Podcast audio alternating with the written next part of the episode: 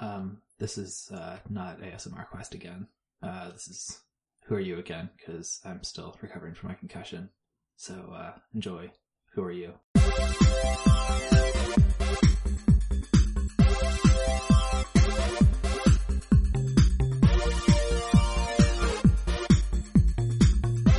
You're listening to Who Are You, the podcast where we interview people you've never heard of. I'm John Tyler. And I'm Ian Fox. And uh, Ian, there's a third person here with us today. Um, who are you? Hi, uh, I'm Jonathan, uh, and I wear glasses. Whoa! oh my god, we are starting off with the real Wow. bombshells. Now, I do before we get into the, this podcast, I do want to bring up um, something that I just noticed. Yeah. So, John, you recorded a well when you were doing your little intro there. Um, Mhm. You had both the sort of prelude piece where you explained that we were not ASMR Quest, and then you did the introduction in two totally different styles. Um, now, my impression is when most people do that, when you see that in most podcasts, what happens is they start the podcast normally, then they record a little explainer separately and, and edit that in, in post. but I like that you're sort of being efficient about this. You're just. It's all in Yeah, one take, John. You know, th- so there. Well, that's one way of looking at it. The other way of looking at it is when we do actually do ASMR Quest. So it doesn't really apply to this, um, but when we are actually recording ASMR Quest, rather than saying the same thing every time, I could just have like recorded that once and just put it in. But no, I like. I like to, uh, you know, create more original content for our listeners every episode. hmm Um, I don't want to just be rehashing the same exact intro. I like to record it fresh, make it feel new and exciting. Well, here's the thing. We've now got, you know, 100 episodes or something. So you can go back, choose the best one, uh, and then, like, retroactively edit all of ours for, like, the box set. when we release our DVD box set. Um, Okay, yeah, I think sounds people good. Oh, it's a DVD like box set. So with, like that. with this new podcast, how much of it is going to be whispered? That's what I'd like to know. Oh, this is uh, this is there's no whispering in this podcast. So there's, there's no ASMR at all. Is ASMR Quest done, or is it just on hold? Uh, ASMR Quest is on hiatus uh, until I'm over my concussion and can spend a lot of time looking at screens again. Okay, Uh, which you know, I'm, I'm getting close. I'm getting close. gotcha. Turns Yeah, out hope recovery is very slow though. mhm. Um, I uh, you know I keep thinking like oh I'm almost done. Just one more week and then it's it's not one more week. It's it's a little bit longer. Um because I am like you know continuing to get better and it's really not bad at this point. It's it's it feels like it's almost done but it's felt like it's almost done for a while. So. Well, John, John, I don't want to sort of, you know, dig into your, your medical situation here, because I understand that people can be quite sensitive about that. Are you still um, doing that sort of that sort of physical activity you were talking to me about a little while ago, where you're like trying to break all those cinder blocks with your head? Um, so I I was advised by my doctor not to or to like sort of cease uh, any sort of intense physical activity until I'm fully recovered. Like I haven't been going to the gym, I haven't really been um, you know playing any sort of sports or getting any doing any sort of like really intense physical activity.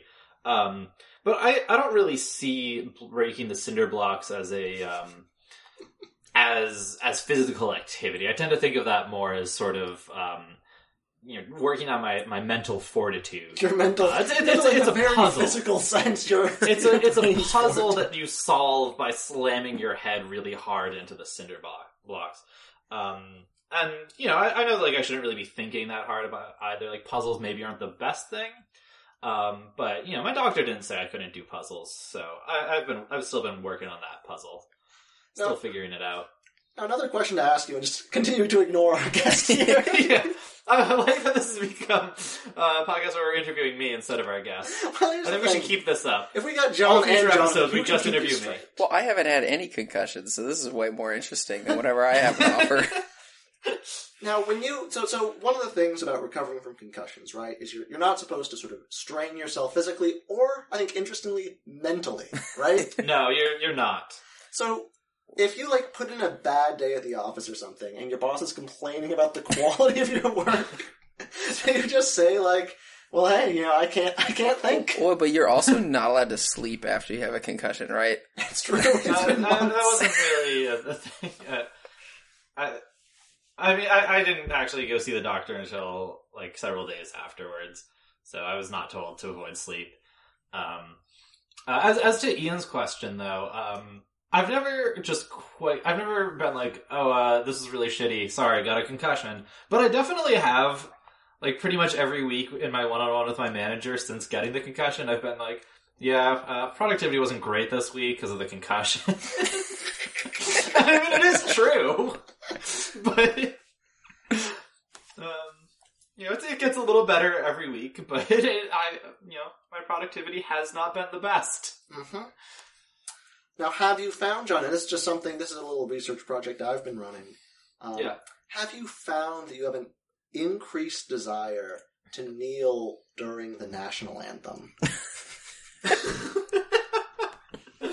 uh, you know, I haven't heard the national anthem since uh, getting my concussion, um, so it's it's hard to say for sure. Okay. Um, you know, I suppose maybe maybe I've been uh, subconsciously avoiding the national anthem. Possibly, possibly. I'm just, I'm just wondering if this might be like one of the symptoms that, that maybe people didn't know about. Very typical system, system symptom. Well, so this has been concussion. This has been another episode of Concussion Corner. That's been very informative. I like it. Mm-hmm. but Jonathan, it's time for you to inform us and the listeners about yourself. Yeah. Yeah. So I, I did my research this morning. I listened to you guys first, or the the pilot episode, mm-hmm. and I actually I have some things I want to kind of say before this episode is over about that episode. Namely, you guys had some very nasty things to say about Diet Coke, and I'm not happy about it. Okay, so Oh my! so okay, objectively, Coca Cola is disgusting, right? It's like just full of sugar, and I I can't understand why anyone would like it. It's it's like the first food I ever like ate and thought like, oh, this is this is just too sugary. This is too sweet. I don't like this. You know, when you're a kid, like all sweet foods taste amazing, and you feel like you could just eat them forever. Mhm. I feel like Diet Coke is, or sorry, regular Coke is the first food I ever thought like, wow, that's just that's just wrong. That shouldn't exist.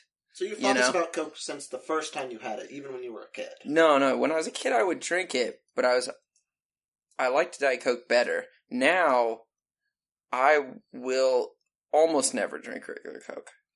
I mean, I'm not super picky, but if I ever have the choice, like I would always pick Diet Coke over regular Coke, and a Diet Coke over Coke Zero. Other, but Coke Zero isn't as offensive as regular Coke. Now, why would you pick Diet Coke over Coke Zero? So the whole point, right? So you guys are saying the whole point of Coke Zero is that it tastes closer to Coca Cola. Yeah, But that's the whole reason I like Diet Coke. It doesn't taste anything like Coca Cola. It's just a whole different beverage. Yeah. I guess. So the, the reason I don't like Diet Coke isn't because it doesn't taste as sugary. It's not because it tastes less like real Coke. The reason I don't like it is because it has that diet soda taste that I just can't stand. hmm I don't know. I just think like flavor. Coke, Coke Zero and regular Coke, they're just not.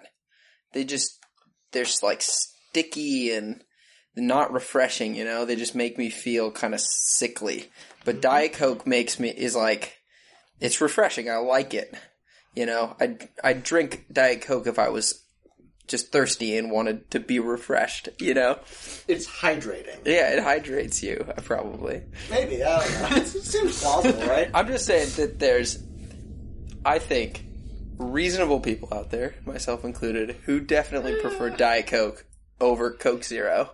See, the the problem I have with that that statement though is I you're argu you you telling me that you uh, like Diet Coke doesn't make me think that there are reasonable people who like Diet Coke. It makes me think that you're unreasonable. So That's- I don't know how how this podcast is going to go, Jonathan. Um, That's but totally I think fair. I might. Uh, Ian, um, permission to treat Jonathan as a hostile witness. Well, so John, obviously permission is granted, but I will. I'll step in in his defense somewhat. So I think you know we recorded that first episode. Oh, what ten years ago or something? um, in the in the meanwhile, I think I've become a different person in that I can now understand why people would prefer Diet Coke to normal Coke. And then I think my, my view has changed so that I view Diet Coke not as a just like a diet substitute for Coca Cola, but just a different soda. Yeah. A different soda with different qualities. With, you know, it, it is related to Coke certainly. It's got a similar color. It's got a similar overall flavor profile. But it's just, it's just a different soda, right? Whereas Coke Zero is an attempt to recreate Coke, but as a diet beverage. And that's Right. probably, you know, Diet Coke was probably that originally, but just we didn't have the flavor technology or whatever. didn't have all those cool new flavor crystals to put into it. Well, so you're you're also forgetting there's now Coke Zero Sugar, which is another. Wait, Coke Zero Sugar is different from Coke Zero? Oh, well, is it- Only Coke slightly. Zero Sugar replaced Coke Zero, um, But it's and Yeah, different. it's very slightly different. Yeah. Oh, but I'll also add so so I agree. I actually I like what Ian's saying about it just being a totally different drink because my preferences for uh, regular and diet soda are different between brands. Like what I mean by that is I'll take Pepsi over Coke, but I will never take Diet Pepsi over Diet Coke. Wait, wait. Okay, well now I don't I don't prefer Pepsi over Diet Coke, but I prefer Pepsi over regular Coke. That does seem Okay, like well, strange Jonathan, you're just digging yourself into a bigger hole here. I Pepsi is the I just don't know what to tell you. I, is Yeah, no, I realize I'm in the minority in so many ways here. There. Well, that's the, that's the other thing. If you prefer Diet Coke to normal Coke because Diet Coke tastes less sweet, I mean, Pepsi is, I think, a, a sweeter beverage than Coke. Really? That's my impression. Yeah. Huh. yeah, I, I think Maybe so. it I think has that was more why the sugar. um, why the Pepsi challenge worked was because um, in a blind taste test, because Pepsi is sweeter, most people will choose Pepsi after like a sip of each. Um, so, th- which is why the Pepsi challenge worked. But uh, but people still actually like prefer Coke is because after with with the one sip you choose the sweeter thing, but when you're actually trying to like drink a whole can of it, people will go to the slightly less sweet one generally. For our listeners who aren't familiar with the Pepsi challenge, um, it is a form of sort of evidence weighting used in judicial review. Kind of like, you know, certain laws will have to pass the Pepsi challenge. Um, all right, well, let's move on from from sodas. Uh, let's get into the the real hard hitting questions. Uh, Jonathan, have you ever listened to AM radio? Not not in a long time. I don't think I've ever ever really uh not that I can remember. really? Oh, man. I mean maybe like driving around in the car with my parents when I was a kid and they would like put on like some like sports news or something. But I've never like I don't even know how to turn on the AM radio in my car. All right, yeah, I, I'm I'm in a similar situation. I was I was looking at um a little iPod dock slash radio thing I have recently, and I re- remembered that AM radio exists, and I I don't I've never listened to it, and I was I just thought maybe I would ask you and see if you knew about it, but apparently not. So I'll just have to wait until uh, you know our next guest. Well, actually, John, I Yes, might be able to fill you in somewhat. I've Ian? listened to AM radio. Ian, you are not the guest here. I, I'm sorry, I don't want to know what you have to say about AM radio. We've gotten distracted enough not talking about Jonathan. yeah, I- Ian from what I could tell actually exclusively listens to AM radio. He doesn't even have a computer. It's just Wow. all to the office. Yeah. I turn on my AM radio. And I sit there for like eight hours a day, and it's really distracting to all my lab mates. As I listen to like, I guess Fox News and um, like odd religious stations, but religious stations that I think are done in like people's garages.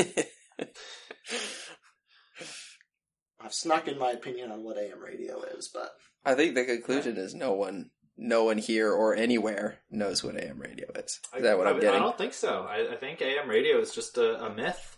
But I hope you have better luck with your next guest. Yeah, I, I, I, I'm going to get to the bottom of this someday.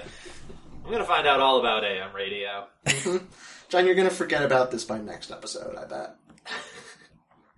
Yeah, well, we'll see. I wrote it down. I I have it on a piece of paper in front of me. So Well, where are you gonna keep the piece of paper? Are you gonna paper that piece of there. paper before every recording session? maybe. Well, it's just like sitting on my keyboard right now. So if I don't move it, Well, if it's sitting on um, your keyboard, John, you're gonna go to type tomorrow. It's not you have to actually on my paper. keyboard. It's on the like it's on the wrist pad. Well, you're gonna be like putting your wrist on this piece of. It's gonna be crinkly, John. Man, I don't even have a desk yet, so it, John, you you still know, I haven't been John, using my You've I been don't- I moving haven't to been this using my keyboard much because it's just sitting on the ground. for six months, and you don't have a desk. Not Give him a break. He's got a concussion.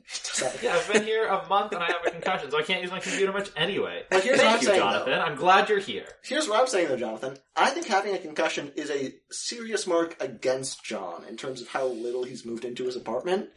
Because if he can't look at screens and he can't think, Oh, what else can he do but like true. unpack boxes and assemble an IKEA desk or whatever?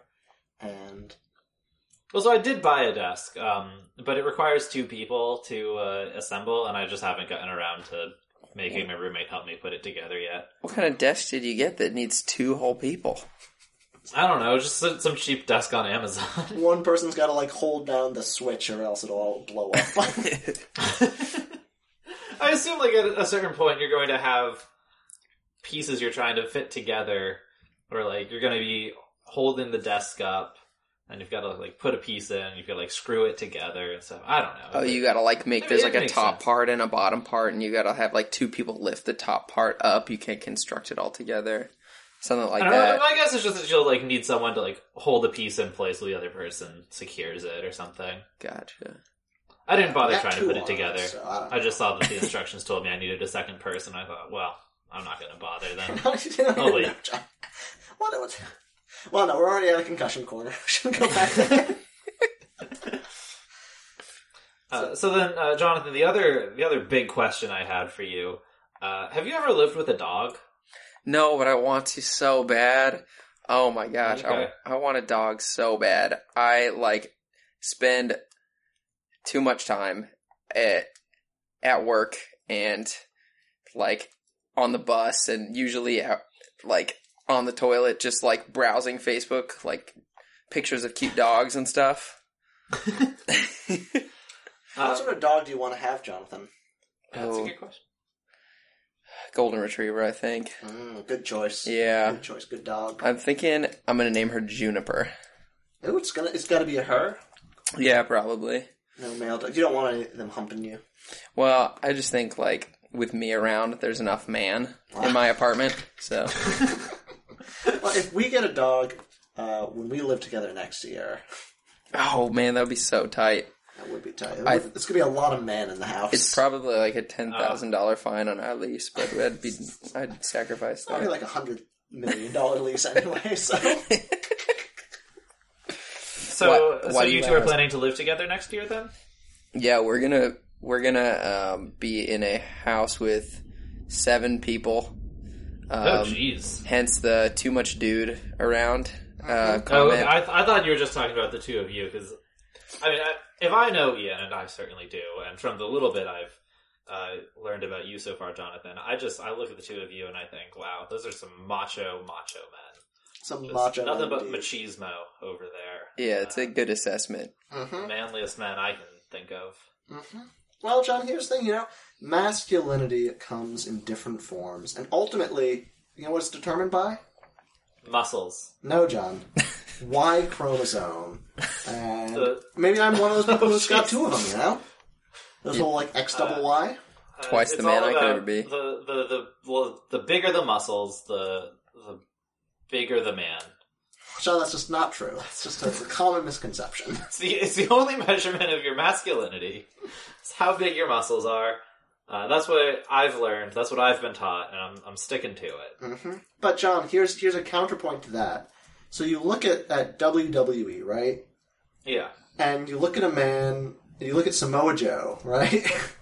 yeah. and you figure you know, he's got a best a 50-50 chance of beating Uh, me. he's got, uh, I, I, I don't think so. Uh, 50-50, no way. Um, you know, I'd say uh, 25 at best. At best, beat me. I gotta watch that video again. That was too good.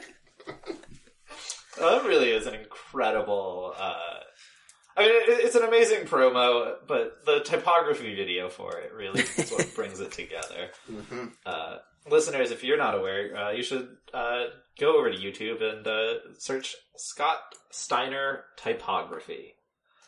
Um, We'll wait. Yep. How long's the, the video? Just so we know how long to be silent for. I'll, I'll- I'll just cut in the silence. okay, that's All right, are, are you done, listeners? Great. Glad you're back. Oh wait, Uh, some of you are saying you're not. Okay, we'll wait Oh. again. Are you done now? How about now? oh, cool. Um, yeah, it's a great video, and I understand those, those great references we were making. Mhm. Lots of great references. Wow, now I get to see the magic of how a podcast is made. This is Mm-hmm. cool. You're getting to see the whole sort of organ making process. What a lot of people don't understand about podcasts is I don't think that I say a complete sentence during this recording. I just go into a room and I shout out a bunch of words, and then John sort of cuts them together in a way that makes it sound like I'm talking coherently. It's a lot of work, uh, but I uh, I get it done. Um, Mm-hmm. and I mean, that was just another great example of my work right there. Uh, was Ian explaining how uh, what I do? Maybe your masterpiece. Now, John, I- since it seems like you've run out of hard hitting questions to ask our Wait, guests. Yeah, wait, wait, I've I asked want my to go back to the big dog questions. thing. Oh, okay, the dog thing. Oh yeah, let's go back to the dog. Wait, so that last episode ended on a cliffhanger where we weren't sure if your dog was going to pee on your floor or not. oh, that was Zach's dog. Oh, it was Zach's dog. My bad. Okay. Did Yeah, his Za- Zach dog got a pee on new the dog. floor? Uh, as far as I'm aware, no. Okay. Um, although yesterday, I guess uh, Zach got home a little bit later than normal, um, and so uh, his his dog did chew up her bed Aw. because he's you know he's still crating her, uh, and she got she got bored in her crate and uh, she ripped up her her bed because he he was too late. Now, actually, this Yeah, brings up an interesting point to me. That I think I think that like maybe this could be a new way that we distinguish ourselves as a podcast. Yeah, What if every episode we, we not only sort of introduce a new guest, but also all the previous guests return? Just a cumulative interview. Just we keep on bringing back all of our guests. Just, you know, like We've 20 already people on the failed. call. By the like Sounds hundredth miserable. episode, it's all inter- It's all just introductions. Uh, but I mean, uh, yeah, that's that's a good idea, Ian. We should we should definitely uh, consider that, revisit it. Um, you know, we'll, we, we'll put a pin in that one for now. okay, yeah. For Uh, now, we'll keep you this know, format, little pin in there, um, and then also uh, a nail. Well, uh, John, and John just write it down that on your magical piece of paper that you put things on to remember, I guess. Well, you've never written a note. well, I'm Never saying, taken a note, Ian. Uh, okay, so so so Jonathan's actually uh, with me here in the ASMR Quest studio. Jonathan, look around. Do you see any written notes lying about for me to recall things? No, I don't. I don't see a single note. Yeah, all, No, I see is, It's nothing. all I see is this bag of pistachios. I have That's where I personally my notes. witnessed you is it? take notes. Wait, I, so I wanted to say Ian's got this ginormous water bottle. Uh-huh. oh, and it's- oh, John's which, seen which ginormous water bottle? Ian has a lot of ginormous water bottles. So what I didn't realize is that Ian keeps a separate ginormous water bottle in the office and also in the ASMR Quest studio. Mhm. I, I mean, he's probably got several scattered about his entire apartment and probably around the school. Mhm. Um, In you various know, hidden locations. yeah, They're sort of like Horcruxes. I was thinking like a squirrel hiding nuts in the ground. Uh, it, it, that's actually probably more accurate. Um, from what I recall, Ian, you know, has a lot of giant water bottles, and he's always near one. Um, sometimes it's because he's picked one up and relocated it, but sometimes it's just because he's gone ahead and sown them about in all of the places that he frequents. Well, here's the thing, John. You you design your life such that you are always in the circumstances that you find most preferable. That's sort of my philosophy, and I've designed my life so that I'm always hydrated. Thank you very much. with your bubble Ian's a- bottle. a Here's the thing, though, hydration John. Do you think that I'm gonna like take the same giant water bottle to work and home? Yeah. Like, what am I gonna do? Just like makes put it in my backpack and like lug it around? Yeah, I remember when I used to I used to keep a phone charger in my like backpack and I would carry it around everywhere and I was like, why don't I just leave a separate phone charger in all the places I go all the time? Mm-hmm. It was like life changing. Precisely, yeah. And then it's just like you know, like I've got I've got a laptop charger both here and in the office because I don't want to mm-hmm. like bend around and like unplug a laptop charger and take it around with me. It's just it's barbaric. Makes sense. Yeah. Now that we live in this post scarcity world where no one ever wants for any resources, it's the natural thing to do. So going back to this dog thing, Yeah, so so Jonathan, you want a dog? You want a, a golden retriever? I believe you said. Mhm. Uh, Mhm. Do you feel that you are responsible enough to care for the life of another being? Yeah. So let's see. I'm gonna weigh in. I'm gonna say yes. I think Jonathan's a pretty responsible person. Oh, thank you. I I did have two cats growing up. Okay. Um, I have not taken care of them for let's see, seven years since I left for college. How are they doing? Uh, well, so That's a conversation topic that couldn't go wrong. oh yeah, well, well, so one one of them is doing great, but the other one passed of cancer like two weeks ago. So thank you, Ian. Jeez.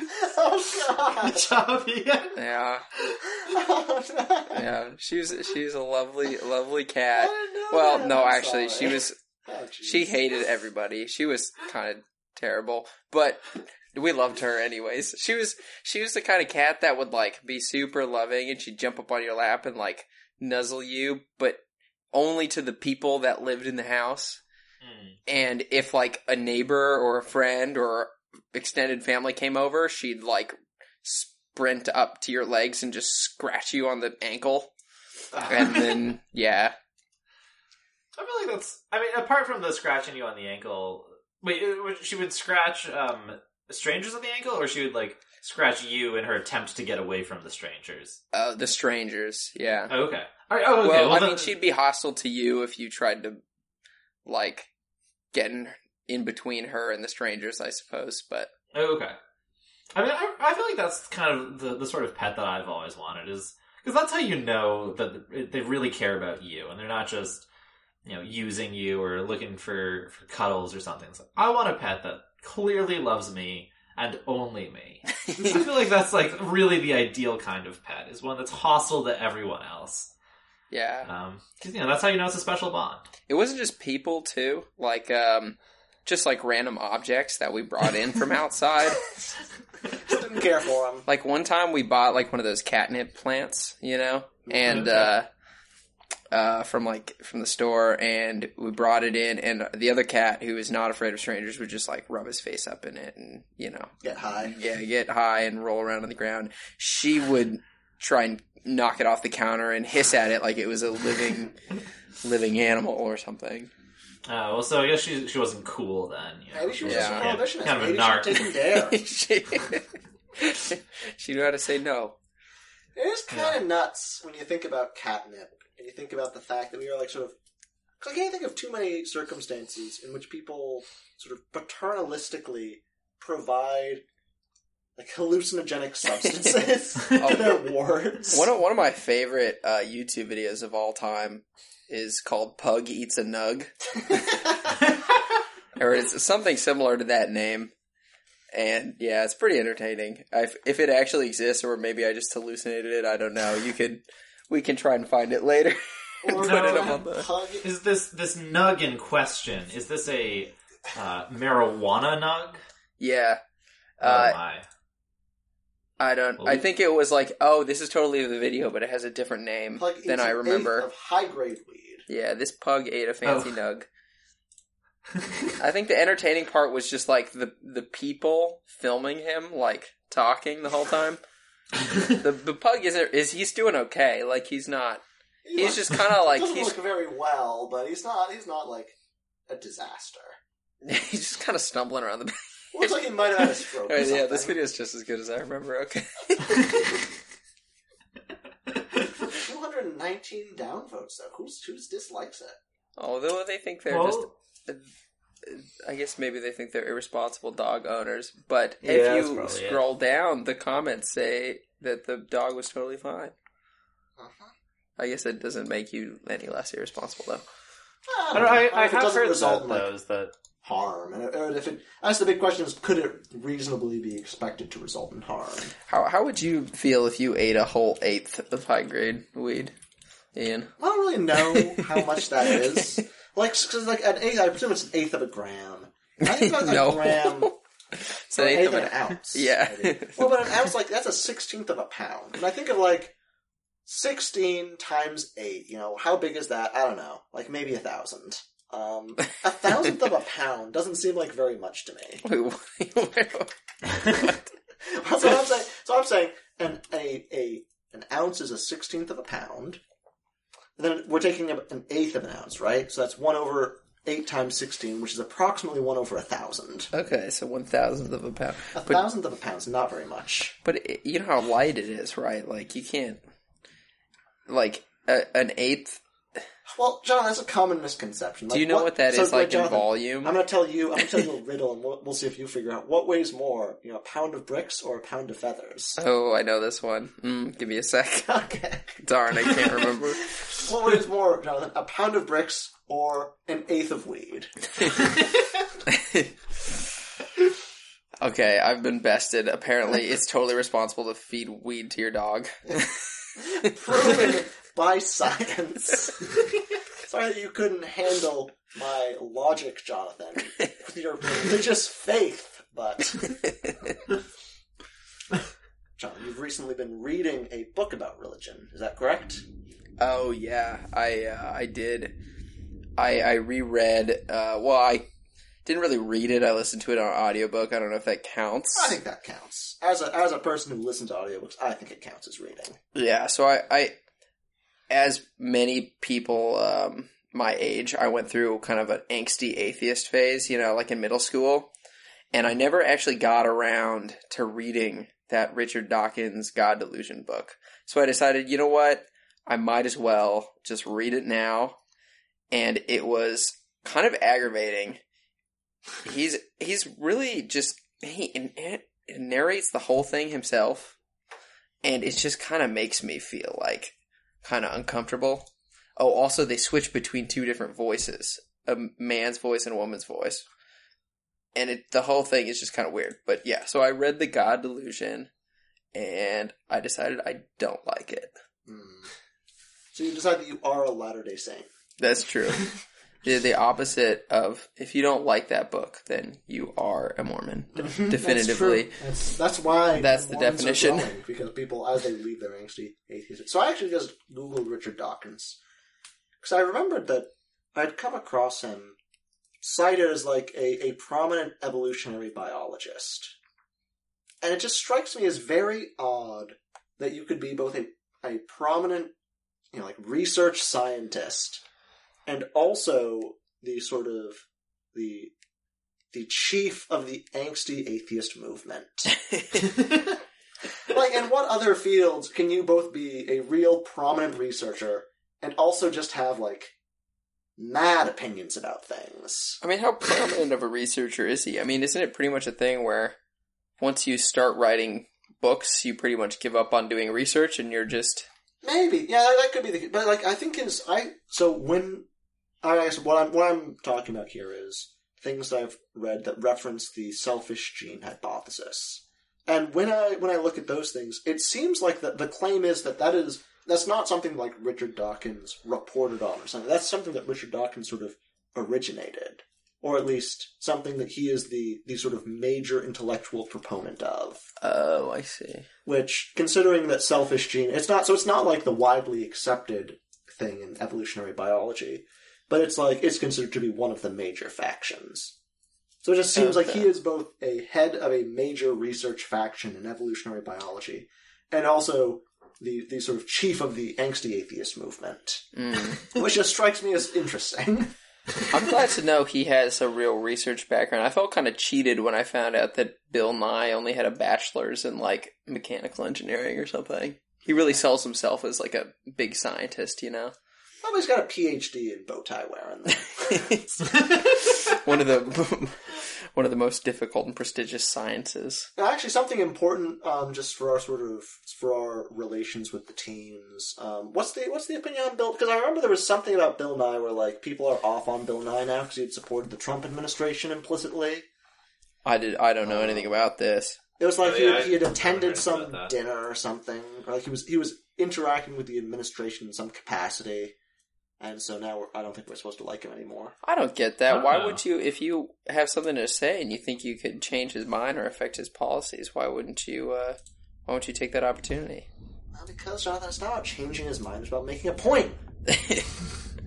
I guess if you can I do think- more by I being people sad. still like Bill Nye. I don't know. Maybe they do. Hold on, I'll, I'll Google it. He's got a Netflix show. Yeah, Ian, don't be don't be spreading false news or Hey. fake news. Excuse me. How can you relate to the teens if you don't even have an Instagram?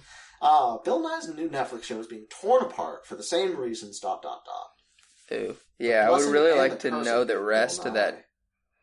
Well, we'd have to That- click in order for that to be a reality. I don't know if we can afford to in this economy. For the same reasons that made it great. What made it great? I don't know what made it great. He's holding a small Earth in this image. Um, he's looking at it. I don't know. It looks like it's either it's either a very small Earth or a very large Bill Nye. Uh, Jonathan, um, what do you think? Is it a uh, small Earth or a large Bill Nye? I'm trying to get back to the uh, to asking our guest questions on this interview podcast. I don't know. I did watch this show though. It's uh, I don't know. It's pretty entertaining. I don't think it's I. I don't think I'm in the right age group to be watching it. Uh, so it's not so much a nostalgia show; it is for for children. I don't know. I think it was it was more for like uh like maybe high schoolers. Oh, okay. No, it's it's. I think it was pretty good though. Did he make any claims or revelations or anything? It's been a while since I watched it. How long could it have been? This this show's Isn't this a new show? Well, but so okay, you got to know something about how I watch Netflix. I I I just put shows on and I I watch them. Where That's probably not But- what I watch. sorry, but you can't see you can't see my aggressive like air quotes here. I watch them, okay, but I don't I don't really watch them. Like I I make breakfast while the TV's on. So it's and then I'll be- background noise, kind of. Yeah, it's like uh Check Instagram. You swipe away your time on Tinder. You There's play no s- your Angry Birds. You're Yeah. glued to your phone. Mel's not gonna Exact- like this revelation about your Tinder usage, Jonathan. I I uh yeah, so I half watch shows. So I usually only kind of get them like the third or fourth time through. Like I'm currently on my like fourth pass through Friends, which I think is pretty. I think this is a pretty normal way of watching Netflix. I don't know how anyone could just sit there and just watch Friends and let that be their like hundred percent attention. I just don't understand that. Well, maybe if it's not your fourth time through. Yeah, fair enough. Well, like maybe if it's your first time and you're wondering what antics Joey's getting up to now, Mm. that could be. Yeah, so I actually know all the friends now. I'm very proud of it. Oh yeah, you know Joey. Yeah, so there's Joey, and he's he's so he's played by Chandler. now I- Joey's the guy with black hair. Then there's Chandler, who's the businessman. You got Monica Lewinsky, and you also got Rachel um, and Bill Clinton, of course. I- I always had a special connection with Chandler. no. Chandler. 'cause that's my middle name. It is your middle. Name. Now, actually, this is one thing Oh, that I didn't yeah. want to talk about, but I'm going to talk about now because I actually did want to talk about, it, but I forgot about it. Um, so, Jonathan, I think have you have you said your last name yet? Oh yeah, my last name is Stroud. So you Why? are just to confirm, you are Jonathan Stroud, the author of the fairly successful young adult fantasy series, the, the Bartimaeus trilogy. Is that correct? Unfortunately, no. oh my goodness! Yeah, that's another book I've gotta I've gotta read. You, absolutely, you wrote it, Jonathan. Yeah, sure. Stroud, Jonathan Stroud. Uh, no, uh, Jonathan, um, I think Ian maybe was trying to move away from this. Uh, but I noticed earlier uh, he seemed disappointed when uh, I brought up your Tinder usage. Uh, no, is that because you two are dating? Uh, yes, I do have a girlfriend named Mel, and no, I do not use Tinder. Oh, so, Anymore. so you are not dating Ian, though. I am what? You're not dating Ian. Oh, I'm not dating Ian. So Okay. this But is you do have a confusing. People get people get tricked by this a lot, but we are, according to Facebook, we are in a relationship. Me and Ian. Well, we're domestic partners. Now, to me, a domestic partner could mean any number of things, but I don't really think. So, what does domestic mean, right? well, In relation to the home, and We- so we're part. We're home partners. and currently we're in a in a house, Yeah. the same one at the same time. So that technically, Now I would actually well, I think that's domicile partners. I would actually argue that the the sort of most characteristic domestic partner out there, or domestic partners, I guess, are the property brothers. Yeah, one of them is named They are- Jonathan, They are partners that create domiciles. and, and one of them is named And one of Jonathan. them is named Jonathan. I don't think they create them. I think they sort of just renovate them Actually, I've sell never. them. I don't know anything about the property brothers, but I think whenever I think of them, I think about Mario and Luigi. Well, so, uh, uh, my understanding is that one of them is a real estate agent and one is a carpenter. And so I think like one of them goes and looks for houses that people might be interested in buying, and the other one like renovates their house that they're maybe selling. Or maybe they're gonna decide that they like their current house and they're gonna stay there instead of moving somewhere new.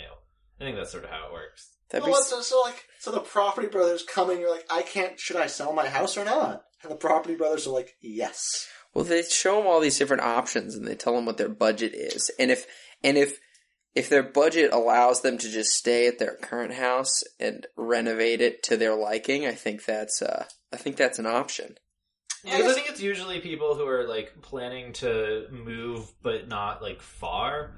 Like they're staying in the same town or region, um, and they wanted to move either so that they're closer to work, or so that, or because like they don't like their current house or something like that. So the property brothers come in, they fix up their current house so that they can sell it for more, and also so it's fixed up. They show them like a bunch of other houses, and then they. uh after they see all the houses, they're like, "Oh yeah, we're gonna buy one of those houses," or they're like, "Oh no, actually, we're just gonna stay here." Now I think Um, I'd be pissed off about that. Like if I wanted to sell my like if the property brothers were going to come and fix up a house for me, I would want to be the house because I would want to like go and buy a house right that I really like, and then have the property brothers come in and make it even better. No, Like, they do well- do that still.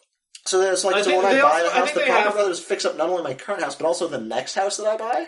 Well, Ian, they have fifty different shows, so I'm I think I'm describing like one of their shows. Maybe they have another show where they come in and they fix up the house that you just bought from them. The property brothers have more than one show. I think so. I think they've got a million shows, uh, which is more than what I just said before, which was fifty. But I think it's actually probably closer to. Well, they're million. making new shows all the time, John. So that makes sense. yeah. So, Jonathan, I've I've got up a a website right now, a website designed for sort of professional interviewers, um, such as ourselves. Um, it's called Conversation Starters World. All right. com, and this is 250 conversation starters. And I just wanted to have a weird conversation starter with you. Time freezes for everyone but you for one day. Uh, what do you do? Ooh, that's tough. Hmm. Well, wait. So, so uh, time freezes for. Is, does that mean everyone is just kind of like creepily like frozen around me? Uh-huh. Okay, let's let's be real here. If that happened to any of us, we would all freak out. Yeah. No one, no one realistically would be able to go outside and do anything, even remotely interesting or fun, if there's all these just like frozen bodies out there. But assume that you know that, like, you wake up and you, you are given knowledge that, like, time is frozen for everyone or whatever. They'll be fine tomorrow, but for today, Yeah. you get to do whatever you want. Hmm. Hmm. I don't know. I want to say like, like steal a cool car or something, but there's no way that's gonna. But, uh, How is everybody being frozen for one day going to help you with that? Yeah, that's a good point. Like, I think that's that's very much going to help him. Well, it's gonna, help them Like- steal it, but like the problem with stealing a car, I assume, is not necessarily like just getting the car into your possession, but the fact that Mm. like then when you drive the car around, people are gonna look at that license plate and they're gonna say, "Well, that's a stolen license plate." yeah. Well, I, I, so I guess uh, uh, the question I have then is, uh, Jonathan, I, I assumed that you were like taking the car for a joyride and returning it within Actually, the yeah, same that day. would certainly that would certainly. uh, be was your intention to keep the car, or was your intention to return the car? Well, probably return the car, but I don't know. I feel like if this, if I had this amazing situation happen to me, I would want to get, you know, the most, the most, what's the word I'm looking for? I would want like the most good to happen out of this day. Like I would want to somehow get a ton of money out of this or So like a permanent, you wouldn't want to just like have a fun day. You would want to get some permanent benefits from this. yeah, yeah, cuz this is a once in a lifetime opportunity. You know. Let's see. Is there some way I could like use this frozen day to like I don't get to look into the future and like bet on the stock market or the Bitcoin market. No, I bet I bet you could get a lot of money just by like stealing gold reserves or something. Because like gold is Hmm. pretty non-traceable, right? Or like just go around Wait. and like dig in everyone's drawers and find the passwords to their Bitcoin wallets and just take that. Wait, no, okay. I'm not gonna. I'm not gonna steal anything. I realistically, knowing me, if I was about to go steal something on my f- frozen day, I would freeze up and be like, "No, this is bad. I can't do this." Like you'd get frozen. No, no, no. This is what I do. So at first, I ruled this out because I was like, "Wait, this place is closed." But no, I'd go to. I'd go to like a. I'd go to like Cedar Point or something and go ride all the roller coasters with no lines, and it doesn't even matter that it's closed because I'm breaking in anyways. How are how are you gonna like get them going though?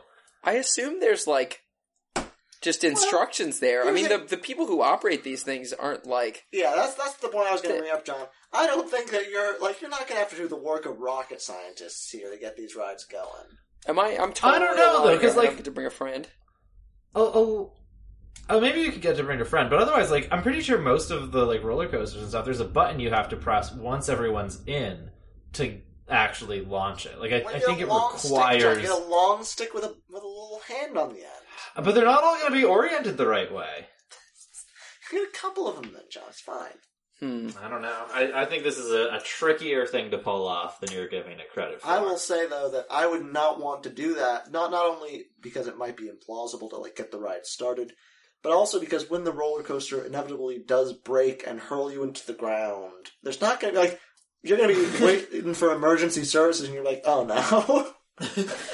I think I think I tend to take these hypothetical situations too literally, and I'm thinking like, okay, every every like oppor- every possibility that comes into my head, I'm like, well, you know, if if everyone froze for a whole day, what's what are the chances that like electricity is still running? You know, Mm. or don't there need to be like live human beings at the power plants to make sure that they keep going, or would the whole world just kind of everything would stop, right? I wouldn't be able to go on the internet. I wouldn't be able to watch TV, right? Because there'd be nothing on. Who would be controlling? it? Yeah. That's probably mostly automated at this point, right? Like, there's probably not someone pushing the power button every second or something. But do you think it could go for a whole day without any human intervention? I remember there was a there was a whole um, television series on I think the Discovery Channel or something about this. It was like what would happen if all humans disappeared, and it was just like what would happen like in in like a few months and a few years and like a thousand years or something. Oh, that does sound familiar. Yeah. Did they do like an hour scale analysis? I'm not sure if they did, but I, I remember it taking a not insubstantial amount of time for the like the grid to go offline. I think that Hmm. you could probably get a day running. Um, I think there's all, there's some interesting questions. Is like what's happening to all these frozen people? Like if if I was to shove one of the frozen people over, would they like shatter? Or like would they? Well, you know, would is their body moving in response to forces, or are they just like sort of locked in place? Presumably, hopefully, um, relative to the Earth, right? Because if they're locked in absolute space, they're just like behind. what about all the the poor people out there who were like mid step and the then they froze and then now they immediately fall and then maybe you're frozen, right? You can't breathe. There's like there's people on boats. There's people on treadmills. So I think the answer is There's I'd lot probably of just break upsetting down and cry. You're a murderer, Jonathan. You're a terrible murderer. Jonathan, what flavor of ice cream do you wish existed? Okay, this is I would like cookie dough ice cream, but with a lot more cookie dough and a lot less ice cream. Jonathan, that's It's just not cookie dough that exists. That's- You can have that. No, but I, wa- I want it like prepackaged. You can get prepackaged cookie dough. No, no, no. I you no, no, no, you missed you missed the whole point. I want cookie dough, but with more cookie dough, less ice cream. Well, no, what Yeah, exactly. You can just dough. get Don't cookie dough. Ice cream, just buy cookie dough. That's a good point. But, but I'm not just gonna go. I'm not gonna go out to the store. I'm not gonna buy cookie dough and vanilla ice cream separately and mix them to my satisfaction. Well, I how want much them. vanilla ice cream do you want, though? Because like, there's already a fair bit of cookie dough in there, and I mean, I'll turn you like. Okay, Also, Ben and Jerry's does have a cookie dough flavor that has extra cookie dough. okay, you're you're giving me a hard time here. Really, the point I'm trying to make is, I wish ice cookie dough ice cream just had more cookie dough in it. Usually, they skimp on the cookie dough, and it's just okay, not. all right. not there. I there can- definitely I are can- I brands can- that skimp on the cookie dough. I'll accept Yeah, that. I can agree with But- that. I think that you know, we're gonna we're gonna you know we we sometimes will um, sort of put out some some hard calls to companies that I think have failed us morally. I'm going to put out that call now to all the ice cream manufacturers. Um, you've been skimping on the cookie dough. No, no, I, I, I do not think it's all of them. I have definitely had cookie dough ice cream that has a satisfactory amount of cookie dough in it. Because you know, at a certain point, it's just not even ice cream anymore. Like you, you, there is a limit to how much cookie dough you can put in there, and I've definitely had ice cream that has the proper amount of cookie dough. But I do agree there, the vast majority, especially like mass marketed, mass produced uh, ice creams, they are skimping on the cookie dough for sure. Yeah, have you ever tried this uh, Halo Top stuff? That's I a- have. You have? I don't know Yeah. what that is. It's I- like I haven't had their cookie dough. I, I do like the Halo top though. It's I, I, I find it pretty tasty. I, I I like it in general, but the cookie dough is offensive. I mean, it's there's no cookie dough in it. I mean, there's nothing. It's like the teensiest little morsels. Oh It's- shit! This is healthy. This is the ice cream I was talking about, guys. You know, all vegetables, all uh, like, all good for you. it is apparently a a low sugar, low fat, high protein ice cream. it is, yes. That technically that's what it good. is, but what it really is is a whole pint of ice cream that you can sit and eat in one sitting without throwing up. Well, I, I mean that's any pint of ice cream. Uh, you just you know Fair enough. you feel a little bit better about it because it's less calories. I was just since I'm on the air trying to pretend that I don't regularly eat full pints of ice cream by myself. Oh, I mean, anytime I buy a pint of Ben and Jerry's, that's what I do. Well, I, here's the I don't know that I've ever put a pint of Ben and Jerry's back in the freezer, So you look unless at a maybe I was planning to bring it out like thirty minutes later. You look at a pint, right? And that's like Yeah. that's like one of those little milk cartons or something. Yeah. Like you, you eat that. Like Wait, I, what? Who measures milk cartons in pints? Well, it's like that's where that's where pints originate from. It's like milk cartons, right? Because you got the pints, you got the quarts, you got the gallons, you got the liters.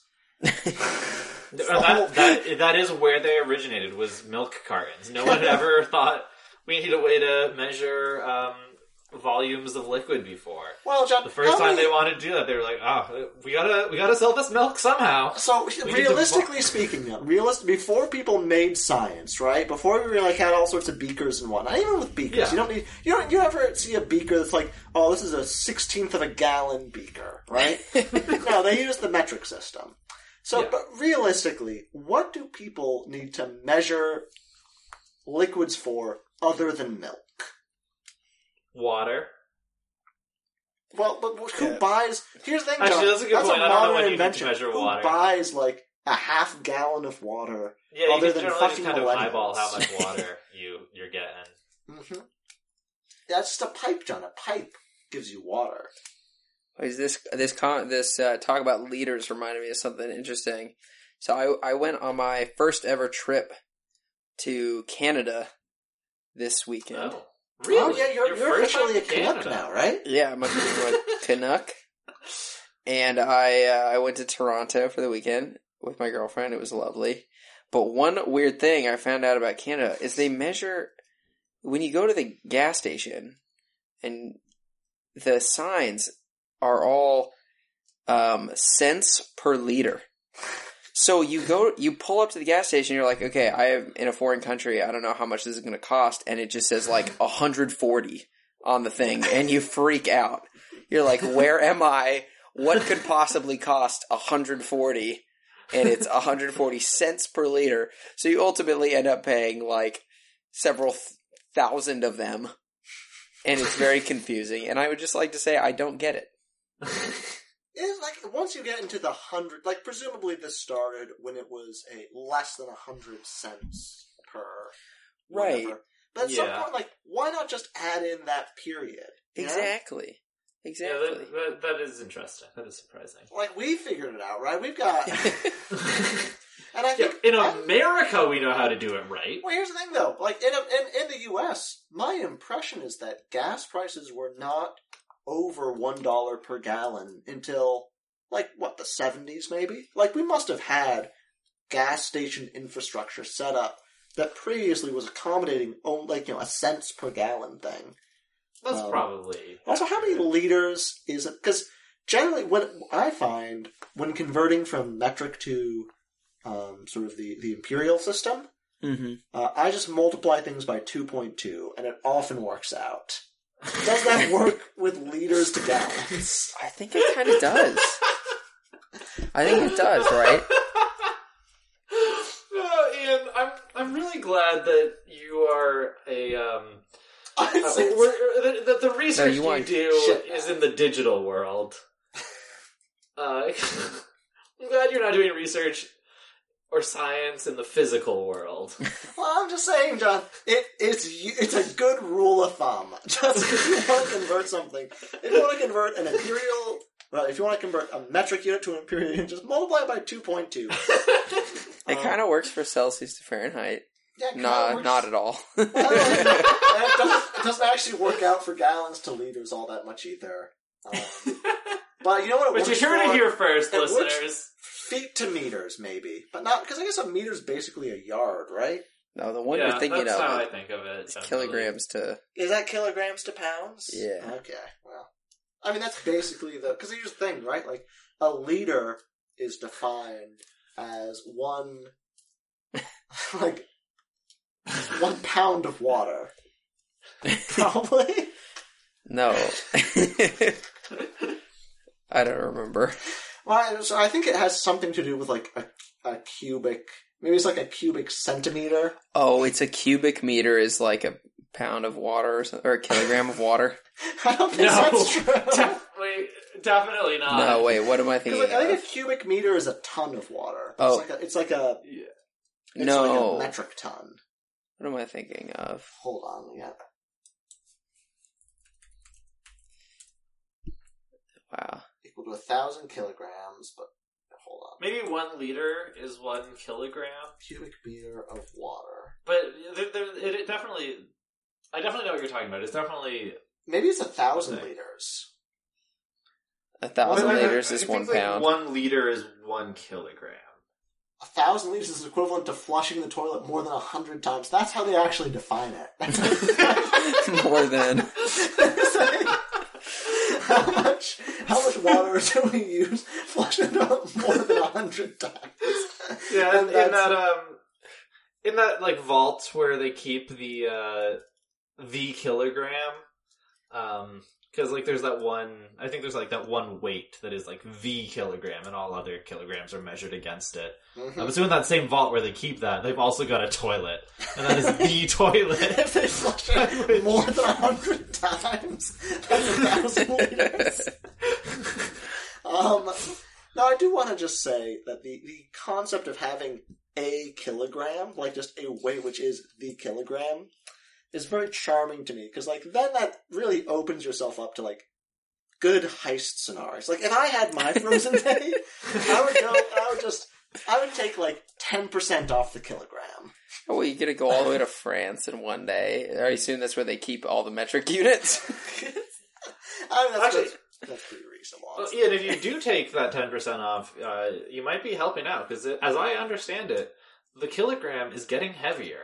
Oh, um, oh. due to some sort of chemical bonding or something that I don't fully understand. Actually, it's probably not even uh, like a chemical level. It's probably some sort of like weird physics thing that I don't understand. But I guess it's getting like imperceptibly heavier, um, and so there's like a a rush to figure out uh, a way that they can actually define a kilogram which is unchanging or something. I think they should do it on the blockchain if they want to do it right. a great point, Jonathan. Yeah. Um, and one thing that we haven't really mentioned so far is Jonathan's actually um, a blockchain engineer. yeah. that is Wow. not true by any measure. Jonathan actually, he is um, uh, Satoshi, whatever that guy's name is. You're the guy who made oh Bitcoin, shit, right? uh, that's me. Yeah. Mhm. I uh, I don't know anything about Bitcoin. I don't know anything about the blockchain. Frankly, I just thought it was funny. Yeah, I, Jonathan's a brave admission. I saw a, a meme on Twitter where they like superimposed Bart Simpson's head on like the Bitcoin price chart yesterday. Mhm.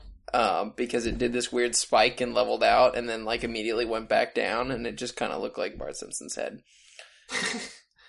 yeah. Um, I, as someone who works with computers, I'm. Uh, I don't often like to admit that I don't understand the blockchain or Bitcoin at all. Um, but the thing is, like, because you know, I kind of feel like as someone who you know works on computers and gets computers, I should know what it is.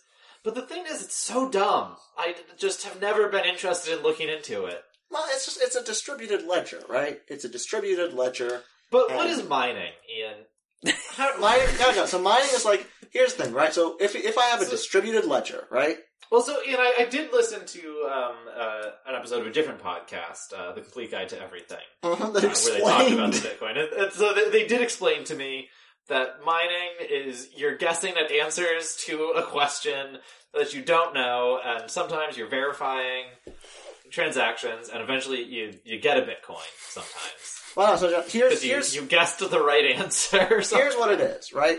So if you have a distributed ledger, there's this issue of how do I trust the ledger, right? Because anybody can go on and say, I can say, oh, Ian has a hundred million bitcoins. And I can say that, right? But that's not true necessarily. Um, so how do you know who's telling the truth? The heuristic that the blockchain assumes is that the person who does, people who do a huge amount of work, uh, don't really have this big incentive to lie. Like if I'm, because you know, like if, if I if I say like, oh man, I'm gonna, you know, Ian has a hundred million dollars. Like, well, do you have all the GPUs necessary to back that up, right? So it's basically just saying if you do a lot of work, then you're probably not lying about some dumb little transaction or something. Uh, and then the question is, well, how do we get people to do a lot of work? And they do a lot of work by guessing random numbers. And then how do you incentivize people to do a lot of work? And the answer is, well, you give them some Bitcoin if they do a lot of work. Mm. And that- This makes even less sense to me now. Yeah, every time I hear more about this, it gets gets weirder. no, no, no. It's so simple. It's so simple. So the blockchain. So you know how no, I don't want when any you're more mining this. platinum, right? When you're mining platinum, you know how you have to. You got all these, all because you know platinum's a really strong catalyst for all sorts of chemical reactions. You know, if you touch platinum, you explode, right? That's what the blockchain is. The blockchain is. no, no, no more. I did uncover the picture of Bart Simpson over the blockchain, and it is pretty spiky. That's everything I know about the Bitcoin. That's pretty right true. there in that picture. I would say that's hundred percent factual. I assume you guys have a website where you put all the links that you mentioned. No, we absolutely do not. No, Oh, we do uh, still own neopets2.com. So oh yeah, Yeah, um, we we do have a website, and I do have like show notes, but I don't usually put links in there. Okay, so John, I'm going to recommend that you start putting. It's not like links to images because I think that's that's too common. What if you start putting ASCII art uh, that sort of demonstrates all the images that we talk about in the show? Uh, yeah, that, that uh, uh, yes, I'm definitely going to do that, uh. Ian. The next time that you uh, go to our website, you will see it. Ha, John, I'm going to it right now. Oh shit! I was counting on you never going. I just gone to neopets2.com. John, this episode's not even up yet. oh no! You're slacking. Jonathan, what's your favorite shirt? Oh, actually, I bought a new shirt yesterday that I really liked. I was gonna wear it today, but I actually wore it all day yesterday, and it was really smelly, so I took it off and changed it before I came over. But yeah, that one, that one's my favorite shirt. Ah, it's just the new shirt's your It's a favorite. blue and white stripes. I like that. Yeah, Haven't you had blue and white stripes before, though, right? yeah, but this one's like new, and Is it the same I- style, or is it... It's like uh, thi- like slightly. Th- I'm trying to think of it as thinner stripes, but like more gap between the stripes, Mhm. and it's like a brighter blue rather than the dark blue. Well, actually, here's a question for you, Jonathan. Is it a is a white striped shirt on a blue background, or is it a blue striped shirt on a white background? I would say definitely Or it is a uh, white striped shirt. gold and black. Oh yeah, is it, is it blue? Wait, is it blue and black or white and gold? Is that it? Yeah, I mean that was like what the the dress was, but it's in with in That's your what the case, teens since are you have like a talking blue about. and white shirt, Yeah. is, well, is it blue and white or uh, black and gold? well, the shirt I bought is a lovely blue and black dress. Mhm. So. Okay. Oh, it's a dress. Now, I've seen a lot recently about. Um, so this started off, I think, with tennis balls. It's like, are tennis balls green or are they yellow? oh, I don't even know how to answer that.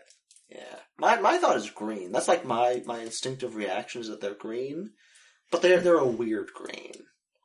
Um, I don't know. Still think they're green though. But I, I also I feel like I saw that in reference to like some guy sitting at a booth with a little sign on the booth saying, you know. But I think that's I don't know that that's where that started because that's like a meme image, right? Yeah, the, the, well, the meme was originally Pop Tarts or ravioli. Changed my mind. R- That's what it is. That was the That's original, one. It was Oh Pop Tarts or ravioli. Well, I hope someone changed his mind because that's clearly false, right? well, it's it's like in the same league as the whole like hot dog is a sandwich thing, or like uh, y- y- you know what I mean, like where you can you can say say like, oh well, by the definition of ravioli, this kind of sort of fits, but no one really agrees. I mean, Jonathan, so I know that you are a, a real and a, and a very strong um, sort of linguistic prescriptivist, right? That's sort of how you define wait, yourself. let- I let's go back to this Pop Tarts or ravioli. It's like there is an argument for hot dogs being a sandwich. Pop Tarts are not ravioli. Ravioli is a pasta. Pop Tarts are a pastry. Okay, here's here's here's my perspective. There there really isn't a good argument for why a hot dog is a sandwich because really a sandwich is whatever you think that it is, right? You can't very inspirational you can't you can't look up the definition of sandwich in the dictionary and use that to to decide what is and what isn't a sandwich. What the definition should be decided by what we feel is and is not a sandwich. You can I don't look at a hot dog and think, "Oh, that's a sandwich." So the definition of a sandwich should not change my mind. You see what I mean? It's the same So you're saying so you're saying that definitions are descriptive, not proscriptive. exactly. A definition does not of a Okay. word does not tell you how you should relate to it. They- It is it is a sort of post hoc explanation for what you think about it, and often an imperfect explanation. Yeah, you like it says okay, look look what it says here. An item of food consisting of two pieces of bread with meat, cheese, or other filling between them, eaten as a light meal.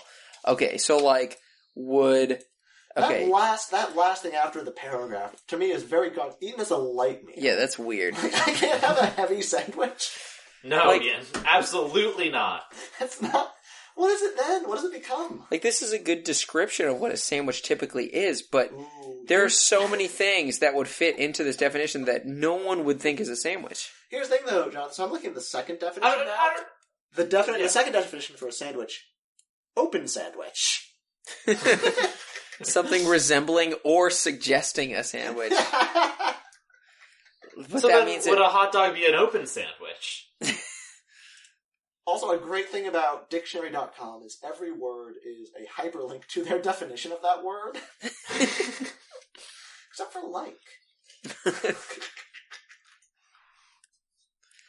But that so the ravioli thing is like okay, sure. So ravioli is is pasta with a filling inside. But the, okay, so pop tarts clearly don't count because that's a pastry. It's not even pasta. Yeah. Who would ever call pop tarts ravioli? But that's the main point. Well, but that seems to like I don't think that because I mean I think that what you're saying is that you know the the fundamental flaw with the argument of hot dogs are a sandwich is that you know they're not, and that people who argue that they are are using an improper form of evidence. That is the dictionary definition of a sandwich. Um, but the pop tart as a ravioli, I think, doesn't doesn't fall into that because the person who argues that a Pop Tart is a ravioli isn't using the dictionary definition of a ravioli, because by the dictionary definition, it is clearly not. So I don't know what, I don't know what, like, where he draws his opinions from, but it doesn't, to me, seem like a close analog to the hot dog controversy. Fair enough. It is just Yeah. too absurd to reason about. Yeah, but you know what? I'm, I'm, I'm, you know, we're calling his opinion absurd, but are we memes? No. So who are we? who are we to cast our small opinions against his mimetic majesty? Richard Dawkins would argue that he has succeeded from an evolutionary perspective in a way that we can only dream. His image is is sort of preserved for all time and cast across thousands and thousands of servers. You know, probably more people know what this ravioli man looks like then, you know, well, certainly more people know what he looks like than know what Jesus looks like, right? and we can take that as evidence that God isn't isn't real. We can take that as evidence that God is ravioli. Change my mind. Richard Dawkins is now uh, the ravioli god uh, leader. Uh, he is he is the first prophet of the Church of the Ravioli God. We've we've literally just reinvented the flying spaghetti monster. You realize that, right? Absolutely. Yeah. uh, yes. Well, oh, absolutely. hold on. Or was that the joke and I just took too long though. to realize it? so that's part Um, of it was not the joke. It was sort of uh, tangential to the joke, I guess. On the other hand, though, Jonathan, we were talking about ravioli. So spaghetti is pasta made in long, slender, solid strings. Ravioli Wait, wait, is hold a small pasta envelope Wait. containing ground meat, cheese, or vegetables. Go back to the spaghetti definition. So then our Pop Tart spaghetti is, or Jonathan, excuse me. I'm trying to need to. I need to ask the quest. Need to direct the questions at our guest. Well, Um, Dictionary.com defines spaghetti as a type of narrow tubing that encases and insulates wire. But, Oh, wait, that's but the second are definition. Pop Tart spaghetti then. I'm going to say definitively no. Ah, people But are like. Jonathan, you already told me that I can't spaghetti. trust the di- dictionary.com definitions to tell me what foods are and are not. So spaghetti is a wire, and Jonathan, you already ravioli told is me I a. can't use the the definitions. Oh shit! Look at that. So, so I'm looking at the Google Trends for ravioli and spaghetti, and they follow a sort of similar, somewhat similar trend in that both of them really see a big spike after the say like 1960s or so. But ravioli, so spaghetti also had a bit of a peak in uh, right around 1940. Ravioli I- really came out of nowhere though, and just dominated up until right about maybe what do you say? wow, 1990. ravioli's on a serious I, didn't decline. realize people were uh, searching for ravioli so much on Google back in the 40s. Well, John, that's exactly how Google Trends work. That's also why when you look at Google Trends, often things increase over time because There's general more people trend. using Google. Mm-hmm. which I think is a shame. Come at me, Zuck. now that's something they actually don't want you to know. Is that it's it's it's you know people talk about Facebook and Google. They're all the same. They're all bits and bytes being streamed into your ears. Not like the ASMR Quest podcast. What about no Instagram? exists. Instagram. I think Elon Musk owns that. Maybe I don't know. Pretty sure the Zuck owns that one. Ah, fuck, Zuck. He's got his fingers in too many. He's got too many fingers. There's either too many fingers on the Zuck, or there's not enough pies. Is my overall thinking on this issue.